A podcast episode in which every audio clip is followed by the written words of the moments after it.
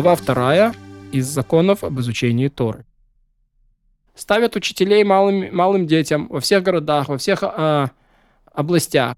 И, и, а если в городе, в городе нет детей, обучаемых Торе, то на жителей города накладывается отлучение, пока не поставят учителей маленьким детям. И если и после этого не назначили, то разрушают город, ведь мир держится только лепетом детей, обучаемых Торе. Детей отдают на обучение в возрасте 6-7 лет, в зависимости от силы ребенка, его телосложения. Детей младше 6 лет не отдают. Учитель использует телесное наказание, чтобы дети боялись его ослушаться. Э, он не избивает их жестоко, не зверствует. Поэтому не бьет детей ни плетьми, ни палками, а только маленьким ремешком. Дети должны учиться весь световой день и небольшую часть ночи, чтобы привыкли учиться в дневное и в ночное время.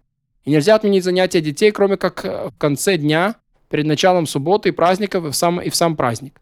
В субботу они начинают учить новое, но повторяют, но повторяют даже новое. То есть его не начинают учить, но повторяют, если уже один раз его прошли. Да. Эм, и не отменяют занятия детей даже ради строительства храма Иерусалимского. Если учитель оставляет детей и уходит, или занимается с ними чем-то, что не имеет отношения к изучению Торы, или пренебрегает их обучением, то о таком сказано «проклят, выполняющий Божью работу недобросовестно». Поэтому учитель малых детей нужно означать человека богобоязненного, легко читающего и скрупулезного. Нельзя оставить учителем человека э, неженатого, поскольку за детьми часто приходят их матери. Также нельзя ставить учителем женщину, поскольку за детьми приходят отцы. У одного учителя могут обучаться одновременно до 25 человек.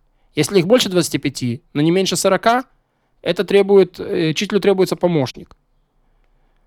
Эм, но меньше 40. Учителю требуется помощник. Если больше 40, то нужно значить двух учителей. Нужно перевести ребенка от одного учителя к другому, если второй лучше. Как в знании текста, так и в точности. Так следует поступать, пока оба учителя находятся в одном городе и не по разные стороны реки, но в другой город или за реку не посылают малыша, разве только э, через реку есть крепкий и надежный мост. Если один из жителей переулка или даже жильцов двора решил стать учителем, то соседи не имеют права протестовать.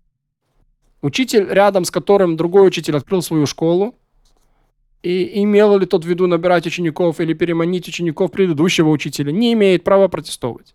Как сказано, Всевышний желающий утвердить в мире справедливость свою, возвысит Тору и возвеличит. Чем больше Торы, тем это лучше, и поэтому нету э, какого-то протеста, не принимается какой-то протест по поводу открытия нового места изучения Торы.